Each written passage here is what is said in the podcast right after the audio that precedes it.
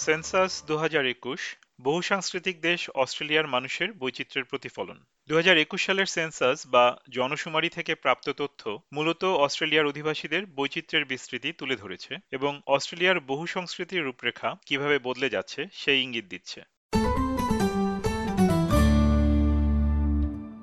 সর্বশেষ জনশুমারির পর থেকে বড় পরিবর্তনগুলোর একটি ছিল অস্ট্রেলিয়ায় সেই সব অধিবাসীর সংখ্যা অনেক বৃদ্ধি পাওয়া যাদের জন্ম ভারত ও নেপালে।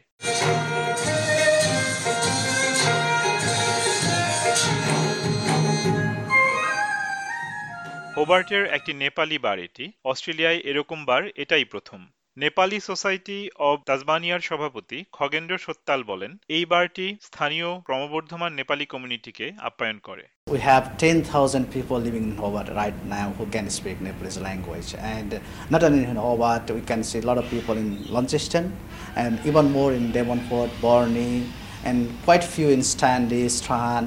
So yeah, it's really increasing. কিন্তু সর্বশেষ পরিসংখ্যানে দেখা গিয়েছে নেপালি নাগরিকদের সংখ্যাই কেবল তাজমানিয়াই নয় বরং সারা দেশেই বেড়েছে অস্ট্রেলিয়ায় নেপালে জন্মগ্রহণকারী মানুষের সংখ্যা দুহাজার ষোলো সালে যা ছিল সেখান থেকে দ্বিগুণেরও বেশি বেড়েছে যার ফলে এদেশে নেপালি জনসংখ্যা এখন এক লক্ষ বাইশ হাজারেরও বেশি It is really surprising, and the trend of the people coming from Nepal to Australia it's been increasing from last. Uh, 2016 and 17 and I believe when the border reopens after COVID uh, Nepalese, Nepalese people are the uh, first people they are coming as international students, which is really surprising for the community as well. তবে সংখ্যায় এরকম বড় পরিবর্তন দেখতে পাওয়া জনগোষ্ঠীদের মধ্যে নেপালিরাই একমাত্র নয়। দু সালের জনশুমারি আসলে অস্ট্রেলিয়ার বহু সংস্কৃতির রূপরেখা কতটা বদলে যাচ্ছে তারই ইঙ্গিত দিয়েছে। এই প্রথম অভিবাসীদের উৎস দেশ হিসেবে চীন ও নিউজিল্যান্ডের উপরে উঠে এসেছে ভারত। ভারতে জন্মগ্রহণকারী কিন্তু অস্ট্রেলিয়ায় বসবাস করছে এরকম মানুষের সংখ্যা ছয় লক্ষ সত্তর হাজার ছাড়িয়ে গিয়েছে।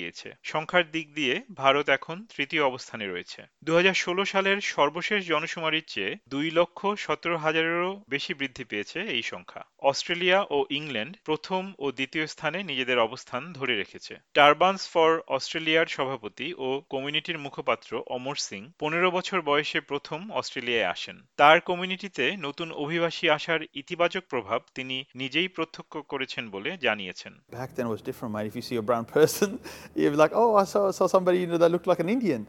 But now it's so many for our communities here. It's good and it's grown in, in the right direction and in such a positive and a great contribution to the Australian economy, to the society and the charitable sector as well. জনশুমারি অনুযায়ী অস্ট্রেলিয়ায় বেড়েছে দ্বিভাষিক মানুষের সংখ্যাও। বাড়িতে ইংরেজি ছাড়া অন্য ভাষায় কথা বলা মানুষের সংখ্যা এখন সারা দেশে পাঁচ দশমিক পাঁচ মিলিয়ন। গতবারের চেয়ে এই সংখ্যা এবারে বেড়েছে প্রায় আট লক্ষ জন। ইংরেজির বাইরে দ্বিতীয় সর্বোচ্চ ব্যবহৃত ভাষা হিসেবে এবারেও ম্যান্ডারিন তার অবস্থান ধরে রেখেছে। অস্ট্রেলিয়ান পরিসংখ্যান ব্যুরোর মতে, সর্বশেষ প্রকাশিত তথ্য আজকের অস্ট্রেলিয়ার দ্রুত পরিবর্তনশীল, ক্রমবর্ধমান এবং সাংস্কৃতিকভাবে বৈচিত্র্যময় এক জাতিকেই প্রতিফলিত করে এবং সেই সাথে গত দুই দশকে অস্ট্রেলিয়ার অধিবাসীদের বৈচিত্র্য কতটা বৃদ্ধি পেয়েছে তারও ইঙ্গিত দেয়। কিন্তু বহু সংস্কৃতিবাদ যখন বৃদ্ধি পায়, তখন সেই অনুপাতে সহযোগিতা বাড়ানোরও প্রয়োজন হয়। কার্লো কার্লি হলেন federation for ethnic communities in Australia বা এফ ইসিসি এর চেয়ারম্যান। তিনি বলেন, যারা খুব সম্প্রতি অভিভাষণ করেছে তাদের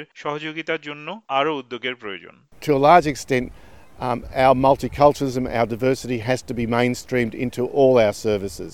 Um, I, I no longer think we can simply say what what resources do we provide for our ethnic communities. Um, our, our multiculturalism is now so um, so dominant in terms of our population that we really have to really mainstream access, um, equity, and in all our in all our service delivery. SBS নিউজের জন্য প্রতিবেদনটি তৈরি করেছেন মেসিলিয়া Airy, আর বাংলায় এটি রূপান্তর ও পরিবেশন করলাম আমি তারেক নুরুল হাসান।